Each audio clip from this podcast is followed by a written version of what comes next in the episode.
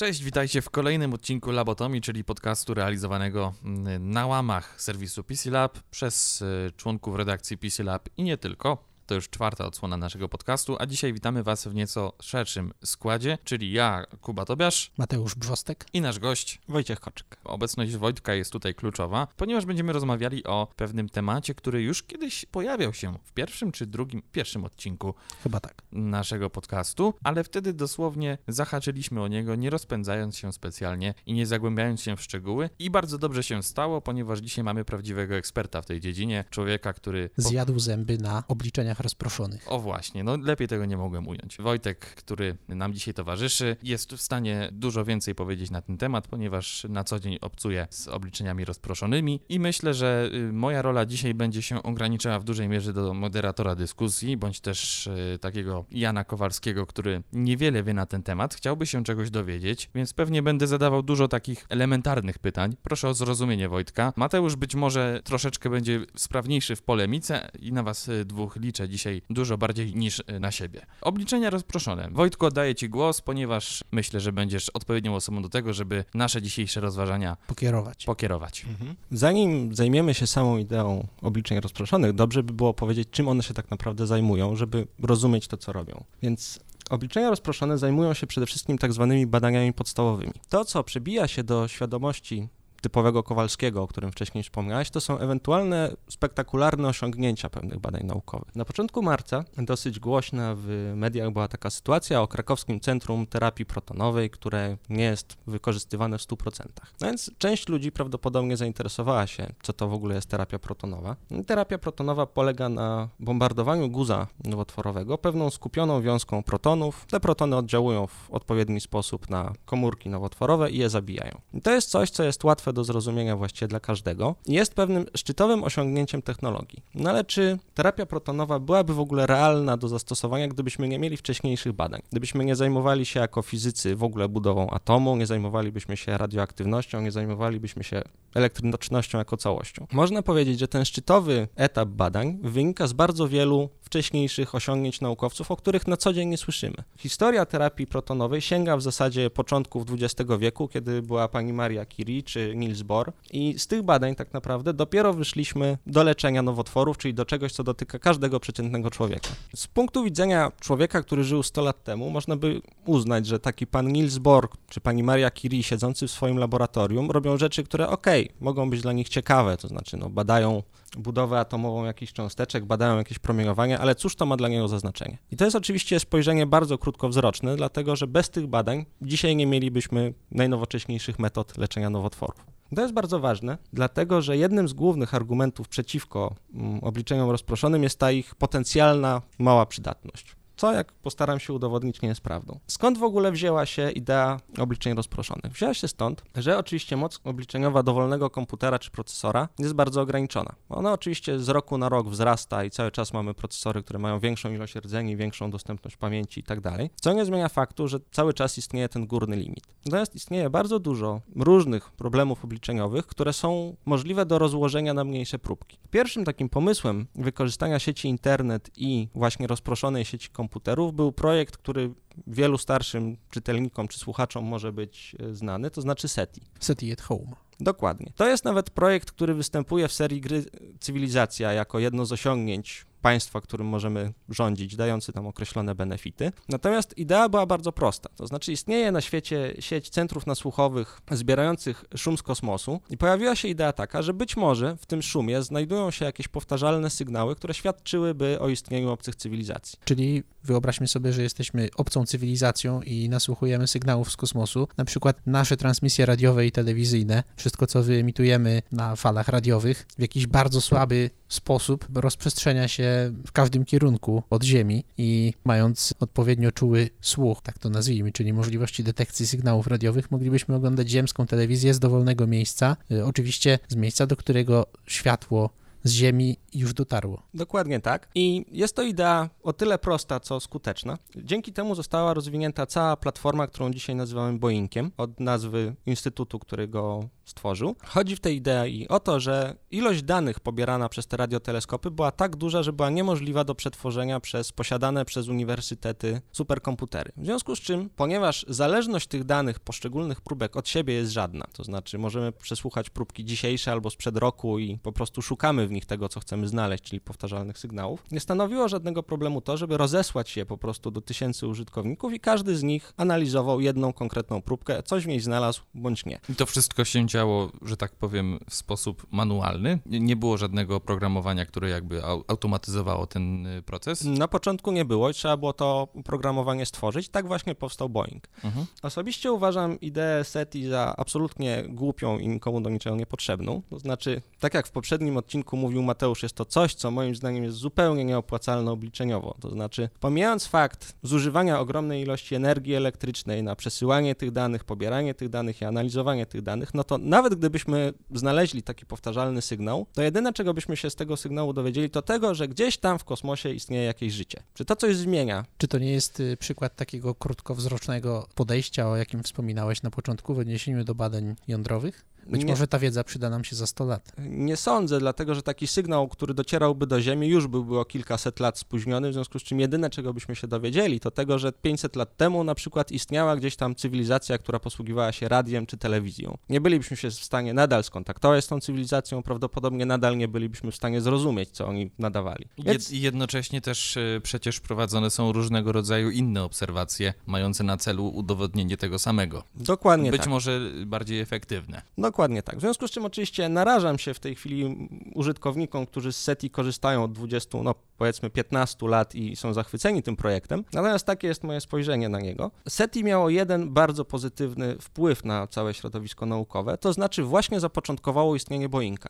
I jak tylko pojawili się ludzie świadomi jakby istnienia takiego narzędzia, to zaczęli je wykorzystywać w inny, moim zdaniem znacznie bardziej sensowny sposób. Mówisz teraz o ochotnikach czy o naukowcach? W tej chwili mówię jeszcze o naukowcach. Takich projektów było kilka, większość z nich istnieje do dzisiaj i zajmują się dużo bardziej skomplikowanymi, moim zdaniem bardziej pożytecznymi problemami. Może spróbujmy omówić kilka z nich. Takie kluczowe, najbardziej jakieś jaskrawe, działające na, na wyobraźnię naszych odbiorców, słuchaczy. Innymi słowy, co uważasz za bardziej przydatne niż y, próby wykrycia jakiejś zorganizowanej transmisji z kosmosu? Najłatwiejszym do wytłumaczenia i moim zdaniem modelowym przykładem zastosowania Boeinga w pożytecznych celach jest projekt, który się nazywa Mapping Cancer Markers, czyli jak sama nazwa wskazuje, projekt zajmujący się onkologią. Opiera się on na takim założeniu, że opiera się on o Instytut Księżnej Małgorzaty, znajdujący się w Kanadzie, czyli jeden z największych na świecie ośrodków badań nowotworowych i jednocześnie szpital leczący pacjentów z najtrudniejszymi nowotworami. Naukowcy, którzy działają w ramach tego instytutu, doszli do wniosku, że różne typy nowotworów reagują zupełnie inaczej na te same typy leczenia. Bardzo długo było tak, że w sytuacji, kiedy pacjent trafiał do onkologa, to jeśli ten onkolog miał pewne doświadczenie i pacjent trafiał na przykład z nowotworem płuc, to w oparciu o swoje indywidualne doświadczenie onkolog dobierał konkretne konkretną metodę leczenia, na przykład konkretną metodę chemioterapii. Było to w dużym stopniu na, nazwijmy to, wyczucie i pewne doświadczenie tego lekarza. Czyli bardziej sztuka niż nauka. Naukowcy z tego instytutu doszli do wniosku, że oczywiście muszą istnieć jakieś zależności między konkretnym typem nowotworu, jego umiejscowieniem, jego stopniem zaawansowania, a metodą leczenia, którą należałoby przyjąć. W związku z czym na początku pobrali informacje o typach nowotworów, metodach leczenia i skutkach tego leczenia od niewielkiej ilości pacjentów i zauważyli, że rzeczywiście istnieją pewne korelacje. Zaczęto po pobierać tego typu dane od bardzo szerokiego grona pacjentów, nie tylko w samej Kanadzie, ale właściwie na całym świecie. I oczywiście w tym momencie pojawił się problem statystyczny, to znaczy ilość tych danych była tak duża, że nie mieli wystarczającej mocy obliczeniowej, żeby te dane przetwarzać, plus w każdym kolejnym miesiącu dostawali kolejne dane do przetworzenia. I tu wchodzi Boeing, cały na biało. Dokładnie tak, tu wchodzi Boeing cały na biało, to znaczy zwrócili się do wolontariuszy w ramach Boeinga. Opiera się to na tym, że każdy z wolontariuszy otrzymuje po prostu pewną próbkę informacji o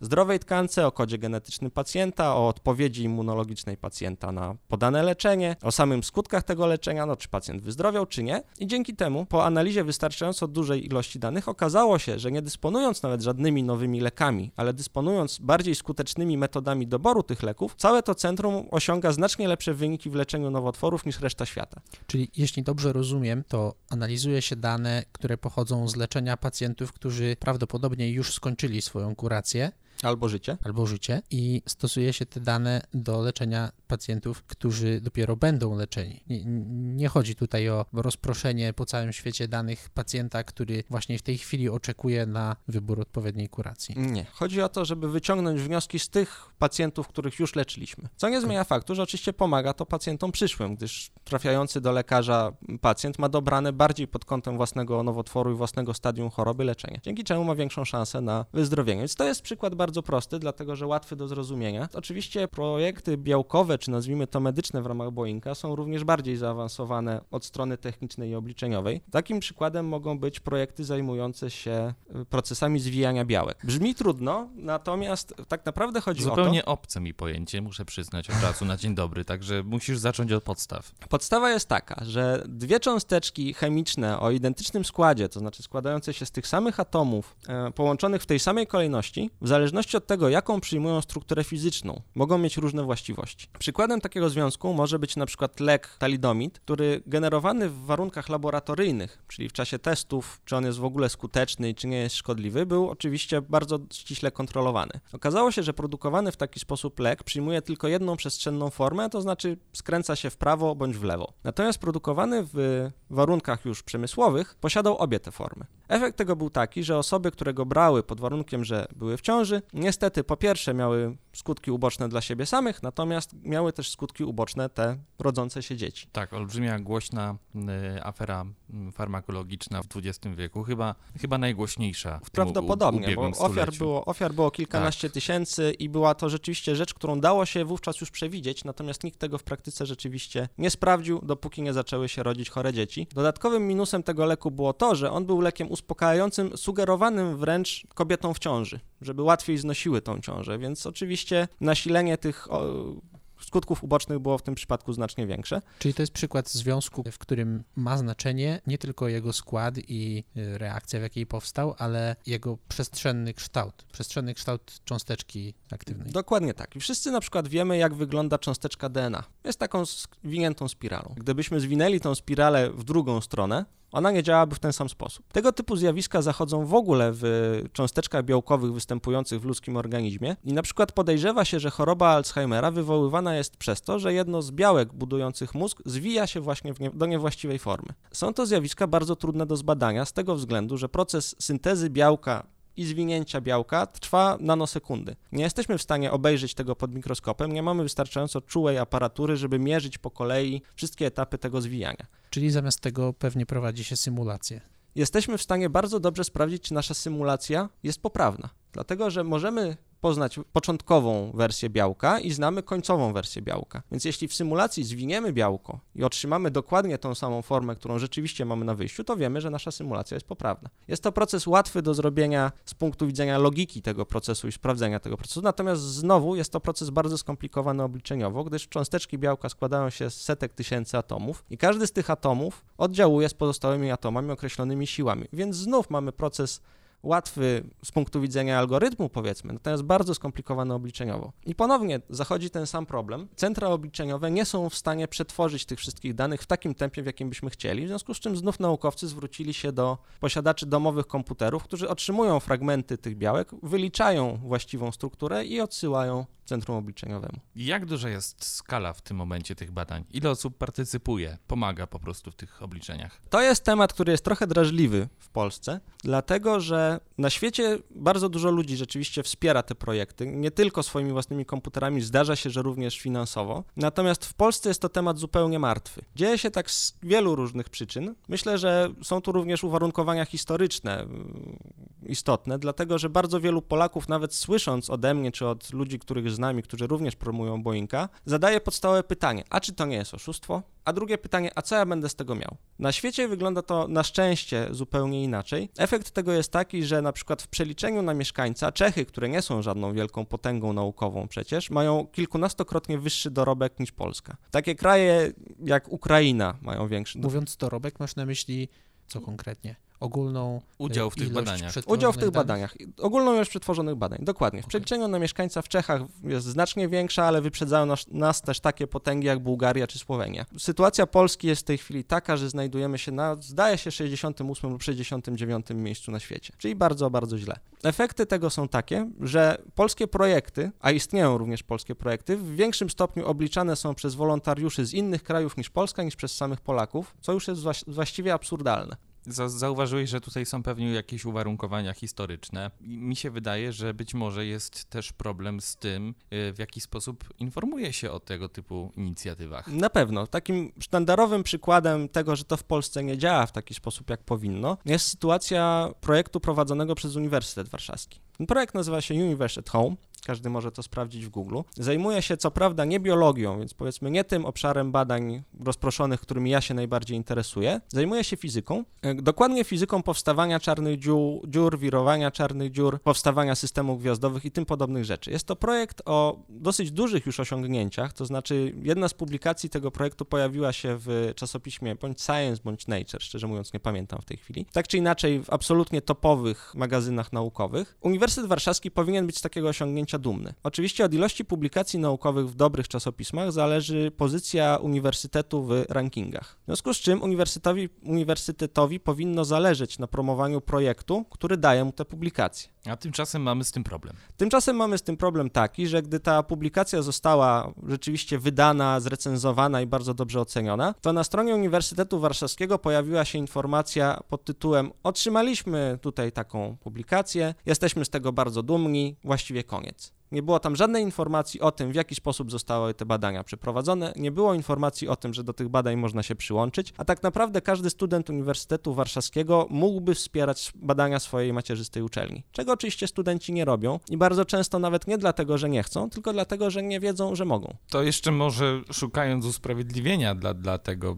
poza tym, że ta informacja faktycznie nie jest może odpowiednio dystrybuowana, informacje na temat tego typu badań i inicjatyw, mam też pytanie takie czysto techniczne, które y, nasunęło mi się samo w momencie, kiedy, wiesz, ktoś mówi do mnie, może ty byś też się dołożył tę swoją cegiełkę, troszeczkę tej swojej mocy obliczeniowej byś użyczył, to pierwsze pytanie, które mi się nasuwa, nie brzmi, co ja będę z tego miał i czy to nie jest oszustwo, chociaż to też jest bardzo ciekawy aspekt w czasach, kiedy są na świecie ludzie wierzący w płaskość Ziemi i w to, że szczepionki powodują autyzm. Mnie na przykład bezpośrednio zainteresowało to, jak bardzo angażujący dla użytkownika jest udział w takim badaniu. Po pierwsze, czy to wymaga jakichś nakładów czasu, a po drugie, jak absorbujące moc obliczeniową naszych domowych komputerów są tego typu operacje.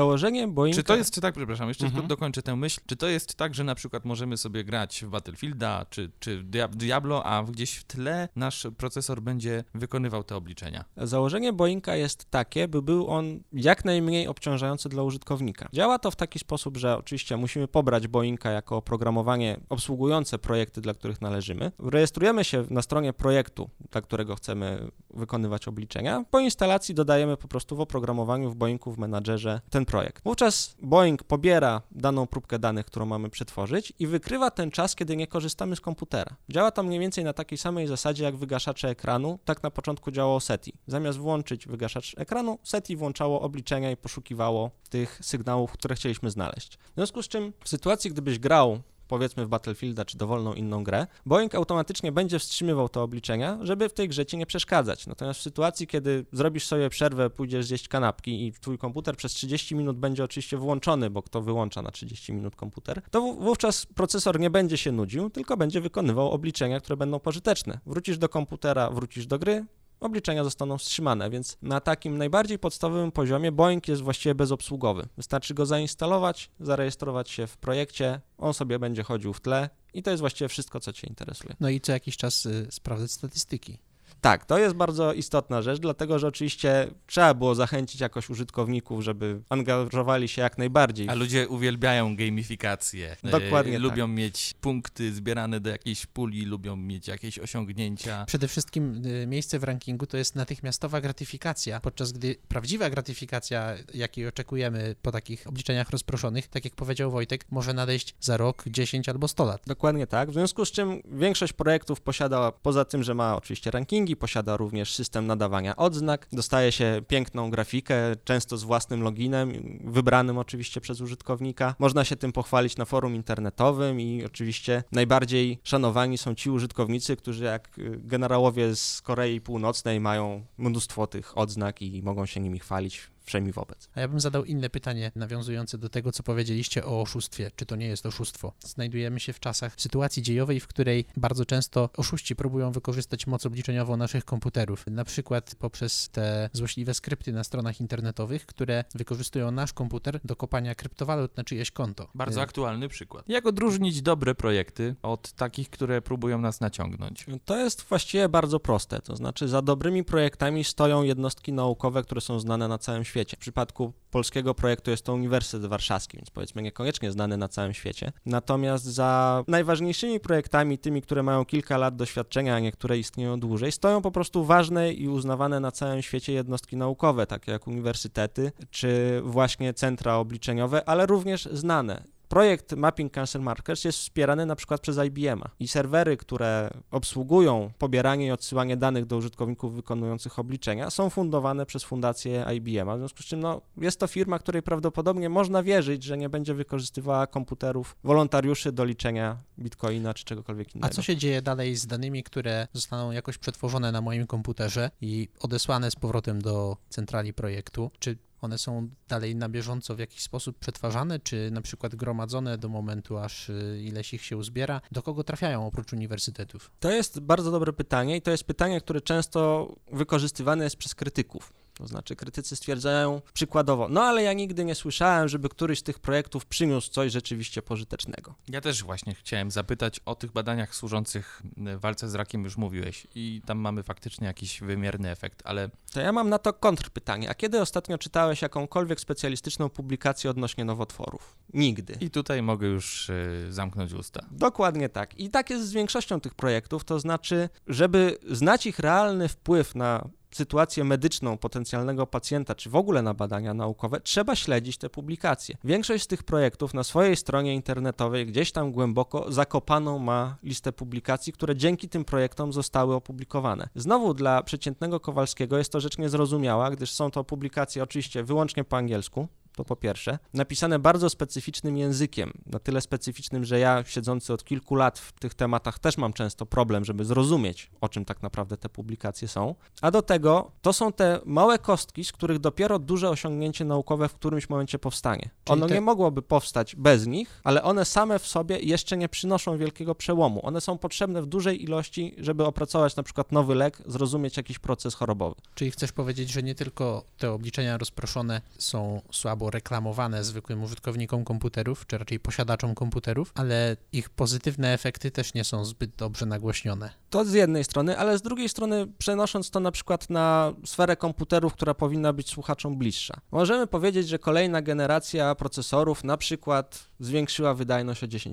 Możesz na jakimś poziomie wytłumaczyć swoim czytelnikom, dlaczego akurat te procesory są o te 10% wydajniejsze. Na przykład, no bo powiedzmy, poprawiono mechanizm przewidywania skoków. Ty będziesz wiedział, co to znaczy. Myślę, że 1% Twoich czytelników też będzie mniej więcej wiedział, co to znaczy. Co nie zmienia faktu, że jakbyś spotkał się z inżynierem Intela czy AMD, który zajmował się wyłącznie tym tematem przewidywania skoków i zacząłbyś z nim rozmawiać, to prawdopodobnie, gdyby on nie zniżył swojego poziomu do takiego, żebyś go rozumiał, nie będziesz miał pojęcia, o czym mówi. Bo on może zacząć mówić o na przykład procesach kwantowych zachodzących w tranzystorze. I to jest ten problem, że nauka na bardzo wysokim poziomie jest bardzo odległa od szarego człowieka. Po prostu szary człowiek bez przygotowania, bez bardzo dużej specjalizacji nie będzie jej rozumiał. Ale fakt, że czegoś nie rozumiemy, nie znaczy, że to jest nieistotna sprawa. Dobrze, to zadam inne pytanie. To jest coś, co nawet szary człowiek rozumie, a tym bardziej ja. Jeżeli rzeczywiście trzeba przetwarzać bardzo duże ilości danych, to dlaczego nie wykorzystuje się do tego celu superkomputerów, jakichś centrów obliczeniowych w taki sam sposób, w jaki przetwarza się ogromne ilości danych komercyjnie? Bo żyjemy w erze, kiedy zresztą możecie to widzieć na wielu prezentacjach marketingowych bardzo różnych firm z różnych zakątków branży komputerowej. Dzisiaj powstaje, generowanych jest bardzo dużo danych z różnego rodzaju czujników, na przykład kamer, mikrofonów, czujników takich atmosferycznych y, związanych z klimatyzacją. To samo można powiedzieć o samojeżdżących samochodach, które dla celu własnej jazdy, dla utrzymania jakiegoś obrazu otoczenia, generują w każdej sekundzie niewyobrażalne ilości danych, tylko że do ich przetwarzania zwykle zatrudnia się albo superkomputery, albo wyspecjalizowane układy, które najpierw jakoś przetwarzają te dane do prostszej postaci, a dopiero później na ich podstawie wykonują jakieś decyzje. Dlaczego tego samego nie robi się z badaniami naukowymi? Jeśli nie wiadomo o co chodzi, to chodzi o pieniądze. Dokładnie tak. Przyczyn jest kilka. Na pierwszą sam wskazałeś od razu, to znaczy za te rzeczy, o których mówisz, ktoś zapłaci. Natomiast w sytuacji, kiedy masz badania naukowe i możesz y, zrobić badania na przykład na 10 tysiącach pacjentów, bo na to dostałeś pieniądze i nikt ci nie da ich więcej, a możesz je zrobić na 100 tysiącach pacjentów, tylko musisz wykorzystać wolontariuszy, lepiej zrobić to drugie. To jest jakby pierwszy element. Drugi element jest taki, że jeśli pójdziesz do swojego pracodawcy i powiesz, ja mam super pomysł na lek i sprzedamy ten lek potem za 100 dolarów za pastylkę, to prawdopodobnie on na te badania da ci pieniądze. Natomiast jeśli pójdziesz do swojego pracodawcy i powiesz, słuchaj, zaobserwowałem w tej komórce, że zachodzi jakiś dziwny proces, nie rozumiem tego procesu, może on jest ważny, a być może nie i chciałbym to sprawdzić, to twój pracodawca cię spyta, ale co ja będę z tego miał? A ty na to odpowiesz, nie wiem. Czy w takim razie takie projekty, oczywiście tak jak wszystkie eksperymenty naukowe, ale czy one nie są trochę wrażliwe na w pewnym sensie brak konkurencji? Bo tak jak powiedziałeś, jeśli przedstawisz swojemu pracodawcy w firmie farmaceutycznej czy biologicznej jakiś pomysł, to musisz go sprzedać. Ten pomysł musi być dość atrakcyjny, żeby wygrał konkurencję o ten ograniczony budżet z czymś innym, na co można go wydać. A czy w obliczeniach rozproszonych nie jest tak, że z powodu tej dobrowolnej natury, z powodu tego, że to robią ochotnicy i jak sam powiedziałeś, wielu z nich niekoniecznie rozumie jakieś pryncypia naukowe, które za tym stoją, więc musi wierzyć w dobrą wiarę twórców tego projektu? Czy nie jest tak, że niektóre z nich mogą być ślepymi uliczkami, które gdyby musiały w jakiś sposób walczyć o dotacje czy czas pracy superkomputera, być może w ogóle by się nie odbyły?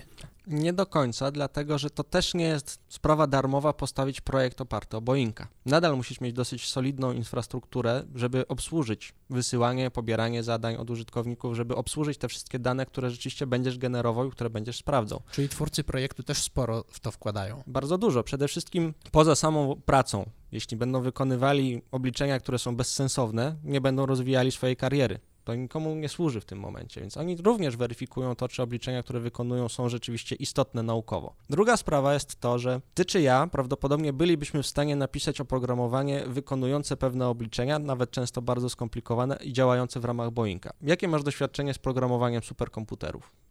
No właśnie. Takie samo jak ja, czyli żadne. A jeszcze mniejsze. Dokładnie. Czyli często jest tak, że projekty, które są dosyć łatwe do zrobienia w sensie algorytmicznym na standardowym komputerze chodzącym pod Linuxem czy Windowsem, może być bardzo trudne do przeniesienia dla małego zespołu badawczego na superkomputer. To jest jedna rzecz. Druga rzecz jest taka, że mówiłeś w poprzednim odcinku o tym, że superkomputery są rezerwowane już na kilka miesięcy w przód. A co w sytuacji, kiedy na przykład robimy badania wymagające analizy pewnych danych, potem będziemy przez pół roku opracowywali te wyniki i za pół roku znów będziemy potrzebowali kolejnej analizy, kolejnych danych, bo właśnie je zebraliśmy. W przypadku korzystania z superkomputera jest to po prostu trudne, bo musisz się cały czas wpasowywać w harmonogram tych badań. Natomiast w przypadku projektu Boeinga po prostu przestajesz generować wyniki, twoi wolontariusze zajmują się innym projektem albo w ogóle nie zajmują się żadnym, natomiast ty masz spokojnie czas na opracowanie wyników, przygotowanie kolejnego zbioru da- zadań do obliczenia. Jest to bardziej efektywne niż pobudowanie wielkiego centrum obliczeniowego i kupienie sprzętu, który na przykład przez pół roku stałby nieużywany. A jak się mają takie obliczenia rozproszone do postępu w sprzęcie komputerowym? No bo na przykładzie SETI at Home, oczywiście SETI at Home to jest trochę wybiórczy przykład, między innymi dlatego, że mimo tego, że działałby coraz dłużej i dłużej, to długie działanie nie przybliża go do pozytywnego wyniku, prawda? Bo oczekujemy być może jednej transmisji, która może się trafić w tej dekadzie, a może w przyszłej, a może dopiero za 100 lat. Więc łatwo by było powiedzieć, że gdybyśmy zamiast analizować dane z SETI przez 20 lat, zbierali je przez 15 lat, a następnie przez 5 lat zanalizowali na znacznie szybszych i znacznie efektywniejszych komputerach, to być może byśmy oszczędzili sobie 15 lat pracy na powolnych maszynach. Oczywiście inaczej jest w przypadku projektów biologicznych, tak jak wspomniałeś na przykład o leczeniu nowotworów. Wydaje mi się, że każdy się zgodzi, że leczenie nowotworów nie może czekać. Trzeba to zrobić jak najszybciej. Ale czy czasem nie zdarza się tak, że postęp w sprzęcie w pewien sposób wyprzedza osiągnięcia, które takie projekty dokonały przez ostatnich kilka lat? Nie wydaje mi się, dlatego że po prostu poziom złożoności tych projektów cały czas rośnie. Na przykład kilka lat temu jeden z moich ulubionych projektów, robiący właśnie symulację zwijania białek, robił te symulacje w taki sposób, że przyjmowaliśmy tylko określoną grupę atomów tworzących daną białko. Natomiast dzięki temu, że sprzęt komputerowy rozwinął się od tamtej pory, symulacje po pierwsze dotyczą w tej chwili większych białek, które są bardziej przydatne w określonych typach chorób czy, czy leków. Natomiast do tego jeszcze zaczęto zmieniać środowisko. To znaczy, dotychczas było tak, że braliśmy samo białko i sprawdzaliśmy, jak ono oddziałuje, natomiast w tej chwili możemy robić te symulacje dla tego białka, ale występującego już na przykład w środowisku wodnym, co ma większe przyłożenie na rzeczywiste warunki, dlatego że oczywiście białko znajdujące się w komórce nie znajduje się w próżni i w kosmosie, tylko znajduje się w organizmie, który ma na przykład środowisko wodne. A czy myślisz, że zawsze będzie miejsce na takie badania naukowe wykorzystujące obliczenia rozproszone, czy jest możliwy choćby teoretycznie jakiś postęp, jakiś przełom w świecie sprzętu, który spowoduje, że będzie się dało wykonać tą samą pracę bez angażowania ochotników na całym świecie, tylko przy użyciu specjalnych maszyn. Na, na przykład y, komputerów kwantowych. Na przykład, albo... Kiedy się już upowszechnią. To byłby przełom sprzętowy, ale można też powiedzieć o przełomie y, programistycznym. Na przykład y, dziś, wiem, że dziś do analizowania danych medycznych coraz częściej wykorzystuje się sieci neuronowe, które są w stanie szybciej i dokładniej niż jakikolwiek lekarz albo tradycyjny program wykryć na przykład symptomy różnych chorób w obrazie tkanek. Nie sądzę, żeby kiedykolwiek skończyło się zapotrzebowanie na te projekty, z tego powodu, że cały czas i nauka, i medycyna się rozwija. To znaczy, na przykład jeszcze 30 lat temu nowotwór płuc był po prostu nowotworem płuc. Był guzem, który był zlokalizowany w płucach. W tej chwili już wiemy, że nowotworów płuc istnieje kilkadziesiąt różnych rodzajów i jesteśmy w stanie różnicować je już na poziomie konkretnej mutacji, która w konkretnej komórce nowotworowej nastąpiła i spowodowała, że ta komórka stała się nowotworową. W związku z czym prawdopodobnie za jakiś czas będziemy w stanie rozróżniać nowotwory płuc na jeszcze więcej rodzajów i oczywiście odnosi się to do wszystkich innych typów nowotworów czy chorób. W związku z czym ilość danych, które możemy przetworzyć, jest właściwie nieograniczona, więc zapotrzebowanie na moc obliczeniową również będzie nieograniczone. Tak wracając do tego mojego ulubionego projektu odnośnie mapowania markerów nowotworowych, zawsze możemy zwiększyć ilość pacjentów, od których pobierzemy te dane, w związku z czym nasze dane statystyczne będą bardziej dokładne, ale oczywiście znów zwiększa to zapotrzebowanie na moc obliczeniową. Więc jest to cały czas wyścig między tym, co możemy zrobić, a tym, co chcielibyśmy zrobić. A co z komputerami kwantowymi, o których wspomniał Kuba?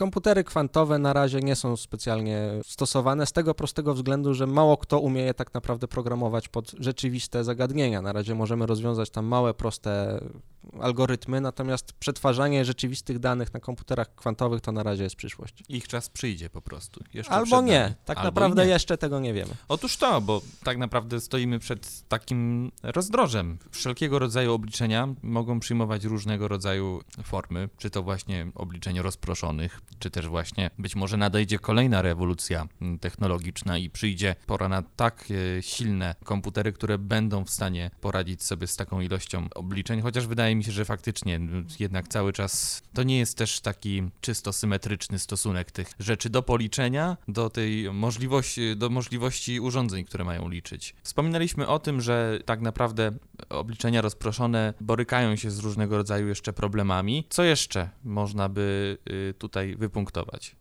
Oprócz tego, że, że faktycznie mamy tutaj zjawisko tej małej popularności, kiepskiego informowania o tego typu podejrzliwości użytkowników. inicjatywach i podejrzliwości użytkowników. Szczęśliwie dla samych projektów, nieszczęśliwie dla Polaków są to problemy, które w większym stopniu dotykają rzeczywiście nasze społeczeństwo niż społeczeństwo światowe. To znaczy, żeby podać przykład, w Stanach Zjednoczonych mapowanie markerów nowotworowych wykonuje kilkaset tysięcy ludzi. W Polsce aktywnych uczestników jest mniej więcej tysiąc, z czego tak naprawdę koło setki setki jest zaangażowanych w sposób większy niż zainstalowali kiedyś na komputerze i nigdy więcej nie używali. Wynika to na przykład z tego, że jak rozmawiałem ze znajomymi z zagranicy, czy to ze studiów medycznych, czy to ze studiów informatycznych, studenci na pierwszym roku byli informowani o tym, że istnieje taka inicjatywa, takiego ośrodka, którego publikacje przecież studiują i dobrze byłoby się przyłączyć. Natomiast jak pytałem znajomych studiujących biotechnologię czy medycynę w Polsce, nikt o tym nigdy nie słyszał. Jest to dosyć duży problem i problem, który ja nie bardzo rozumiem, natomiast no rzeczywiście tak to wygląda. Z drugiej strony pewna pani profesor, nie będę używał nazwiska, gdy zapytałem ją, dlaczego nie mówi swoim studentom o tym projekcie, odpowiedziała mi, że nie mówi o nim, mimo że o nim wie, gdyż są to badania amerykańskie, a ona amerykańskich badań nie będzie wspierać. Jest to oczywiście zupełnie absurdalne, dlatego że... Jak... Żyjemy w globalnej wiosce. No Dokładnie. Jeśli pani profesor za 10 lat dostanie raka, chciałaby, żeby ten rak był leczony najlepszymi metodami. Innym problemem, który dotyka w tej chwili obliczeń rozproszonych jest bitcoin i w ogóle kryptowaluty. Dlatego, że bardzo wielu użytkowników,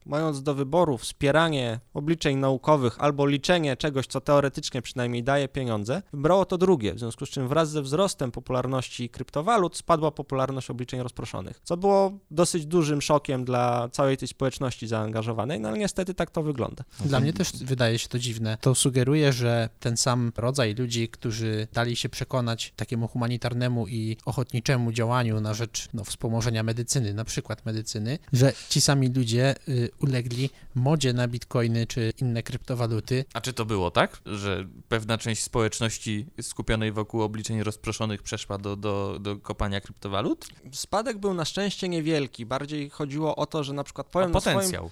Swoim, to raz, a dwa powiem na swoim przykładzie. Z uwagi na sytuację z kryptowalutami i sytuację z cenami kart graficznych, które są pochodną oczywiście kryptowalut, ja w tej chwili używam do obliczeń kart dużo słabszych, niż obliczałbym, gdyby karty kosztowały tyle, ile powinny. A ja Co do, oczywiście... do renderowania wideo mam ten sam problem. Dokładnie tak. Okej, okay. ustaliliśmy, że w Polsce mamy olbrzymi problem ze świadomością yy, użytkowników, którzy mogliby partycypować w tych badaniach, ale wspominałeś też, że Uniwersytet Warszawski prowadzi Universe at Home. Mam tutaj też na, na moim konspekcie taką nazwę Enigma at Home. Bardzo enigmatyczna. To oznacza, że mamy również w Polsce inne projekty. Tak, to jest projekt, którego ja osobiście też nie wspieram i uważam, że nie jest najbardziej sensowny, ale oczywiście mnóstwo ludzi się ze mną nie zgadza i mają do tego prawo. Jest to projekt y, rozwijany już od kilku, jeśli nie kilkunastu lat, polegający na tym, że y, istnieje z czasów II wojny światowej kilka czy kilkanaście jeszcze wiadomości zaszyfrowanych enigmą, której do dzisiaj nie udało się odszyfrować. W związku z czym metodą brutalnej siły są te wiadomości odszyfrowywane i w którymś momencie znajduje się właściwą kombinację ustawień enigmy i da się taką informację odszyfrować. O ile się mnie pamięć nie myli, to trzy wiadomości tego typu już zostały odszyfrowane dzięki temu projektowi. Natomiast, no właśnie, znów wracając do tej nieodpowiedzialności obliczeniowej, jakie ma tak naprawdę znaczenie, że 70 lat temu jakiś ubot zamówił dwie skrzynki pomarańczy i trzy butelki wina dla swojego kapitana? Dużo mniejszą niż e, znalezienie skutecznych sposobów na walkę z nowotworem. Dokładnie tak, w związku z czym osobiście tego projektu nie wspieram. Natomiast rzeczywiście jest taki projekt polski, on jest całkiem popularny. Bardzo wielu fanatyków historii rzeczywiście bierze w nim udział cały czas i ktoś trafi w końcu na właściwą kombinację i prawdopodobnie będzie się czuł tak, jakby wygrał w totolotka. Wobec tego mam też pytanie o to, czy to jest tak, że możemy znaleźć różnego rodzaju projekty opierające się o, obliczenia rozproszone. Każdy znajdzie coś dla siebie. Myślę, że tak. Taki dlatego... katalog ogólny. No powiedzmy, że ktoś jest na przykład pasjonatem historii II wojny światowej na przykład i w weekendy jeździ gdzieś tam y, na, na tereny dawnych bitew y, z tej wojny i szuka zakopanych w błocie głęboko pod ziemią czołgów albo złotych pociągów. To ktoś taki być może może faktycznie w tej enigmie znajduje jakiś sens. Tak naprawdę uznaniowo i tylko od nas zależy, czy dany projekt uważamy za wart wsparcia, wart wsparcia, jakiś pożyteczny, takie projekty, które rzeczywiście wykorzystują naiwność, są szybko odsiewane, dlatego że międzynarodowa społeczność Boeinga jest jednak prężną społecznością, pomijając smutny udział Polski. W związku z czym dosyć łatwo i szybko daje się zweryfikować potencjalnie szkodliwe czy powiedzmy niepożyteczne projekty. Na szczęście szkodliwy się jeszcze żaden nie trafił w sensie takim, żeby uszkadzał dane użytkownika czy komputer, cokolwiek w tym stylu. Natomiast no wiadomo, że zdarzają się czasem projekty, które pożyją przez trzy tygodnie, właściwie nie wiadomo, co się w takim projekcie liczy, po czym ten projekt przestaje istnieć. Więc pierwszym jakby kryterium znalezienia właściwego projektu jest wybranie tej strefy zainteresowań, która nas potencjalnie interesuje. No więc tak jak mówiłeś, są projekty bardzo różne, bo są projekty medyczne, są projekty oczywiście matematyczne, bo to są najprostsze do zrobienia. Jest projekt, który poszukuje kolejnych liczb pierwszych, jest projektem bardzo popularnym. Są projekty astrofizyczne, również z polskim udziałem, tak jak właśnie University Home czy, czy Einstein at Home, który sprawdza wzajemne położenie gwiazd, to jak gwiazdy się obracają, co generują i tak dalej. Rzeczywiście ten projekt projekt ma dosyć dużo różnych osiągnięć, które są publikowane. Jest projekt y, Czeskiego Uniwersytetu w Pradze, który generuje modele asteroid latających dookoła Ziemi, sprawdzając w jaki sposób odbijają światło w ciągu dnia od Słońca i dzięki tym odbiciom jest w stanie złożyć kształt takiej asteroidy. Jest to bardzo ciekawe z punktu widzenia matematycznego i algorytmicznego, jak to jest robione. Jest to bardzo ładnie opisane na stronie tego uniwersytetu. Plus są podane te modele. No, projektów jest całe mnóstwo. Są projekty klimatyczne, które właśnie analizują dane od, od użytkowników bądź z różnych stacji badawczych. Taki projekt jest prowadzony przez Uniwersytet Oksfordzki. No więc po pierwsze powinno się znaleźć oczywiście to, co rzeczywiście nas interesuje. Mnie osobiście interesują projekty medyczne czy szeroko rozumiane biologiczne, ale każdy znajdzie coś dla siebie. A drugim sposobem zweryfikowania, że projekt jest rzeczywiście dobrym i pożytecznym projektem, to sprawdzenie, kto za tym projektem stoi. Więc jeśli jest to jakaś poważana instytucja, jak powiedzmy Uniwersytet Oksfordzki, no to prawdopodobnie nie będzie to. Tak, o tym kryterium już mówiliśmy, Mhm. że to jak ta pierwsza bramka, przez którą musi przejść e, nasz wybór. Mam też pytanie dosyć przewrotne. Nie wiem, czy, czy słyszałeś kiedykolwiek o takim przypadku, czy wystąpił. Czy istnieje możliwość na przykład umieszczenia na Boeingu? Musisz przybliżyć trochę naturę y, istnienia tej społeczności i jej działania naszym odbiorcom. Czy istnieje na przykład y, możliwość potencjalnie wykorzystania y, rozproszonych obliczeń do projektów, które nie są stricte naukowe, na przykład w celu, dajmy na to, złamania hasła. Jednym z pierwszych projektów używających obliczeń rozproszonych Przez kogoś, kto tego potrzebuje, o, w ten sposób. To do tej pory się to nie zdarzyło jeszcze, natomiast jeden z pierwszych projektów w ramach Boeinga był projektem, który miał udowodnić, że da się złamać jeden z algorytmów. Mhm. Rzeczywiście udało się to zrobić. Być może gdzieś tam y, w głębiach Darknetu istnieje alter ego y, Boeinga, które ma na celu wykorzystanie obliczeń rozproszonych do siania destrukcji y, i popełniania przestępstw, cyberprzestępstw. Prawdopodobnie tak. Domyślam się, że tak jest, dlatego że powstające nowe algorytmy kryptograficzne ocenia się między innymi pod takim kątem, czy złamanie takiego mm, algorytmu byłoby możliwe w rozsądnym czasie na sieci złożonej z wielu komputerów. Czyli takie sieci muszą funkcjonować. No funkcjonują, wszyscy słyszeliśmy o botnetach przecież. Aha, czyli rozwiązanie tej zagadki jest trywialne dosyć. Dosyć. Aczkolwiek A z może- samym Boeingiem bym tego jednak nie łączył. A może powinniśmy, podobnie jak botnety, których y, wiele wykorzystuje urządzenia, które nie są domowymi komputerami, urządzenia tak zwanego internetu rzeczy, czyli różne routery podłączone do internetu kamery, rejestratory zdarzeń, których nie użytkuje żaden człowiek, są tylko końcem jakiegoś systemu. Może powinniśmy taki sprzęt wykorzystać do obliczeń rozproszonych. Taki sprzęt również jest wykorzystywany. Jest oczywiście klient Boeinga na Androida. W związku z czym oczywiście moc obliczeniowa smartfona jest stosunkowo niska, ale jeśli pomyślimy o tym, że 15 lat temu moc komputerów też była stosunkowo niska, a jednak wkład naukowy te komputery robiły, to również mogą go robić smartfony. Działa to oczywiście w taki sposób, że obliczenia są prowadzone tylko wtedy, jeśli telefon jest podłączony do ładowarki. W związku z czym w ciągu dnia możemy go normalnie używać, a na przykład wieczorem idąc spać podłączamy telefon i on wówczas przez 8 godzin powiedzmy wykonuje obliczenia, które potem przez Wi-Fi odsyła do centrum obliczeniowego. Okej, e, myślę, że temat e, obliczeń rozproszonych na pewno go dzisiaj nie wyczerpaliśmy i można by na ten temat jeszcze wiele, wiele powiedzieć. Myślę, że dyskusja pod tym artykułem na łamach PC Labu będzie świetnym miejscem do tego, żeby zadawać pytania, na które Wojtku bardzo bym Cię prosił, żebyś e, w miarę swoich Oczywiście. możliwości odpowiadał dla naszym słuchaczom.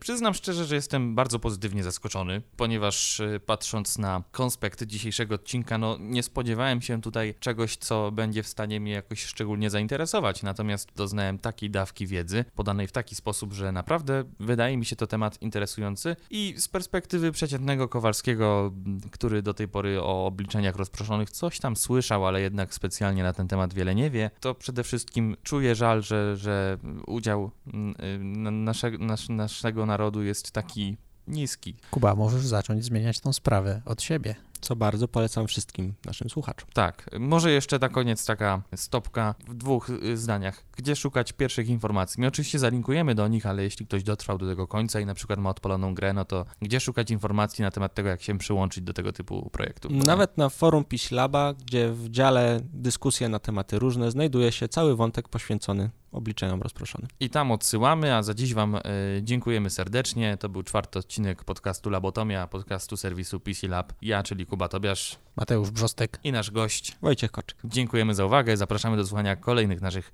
odcinków. Do usłyszenia. Cześć.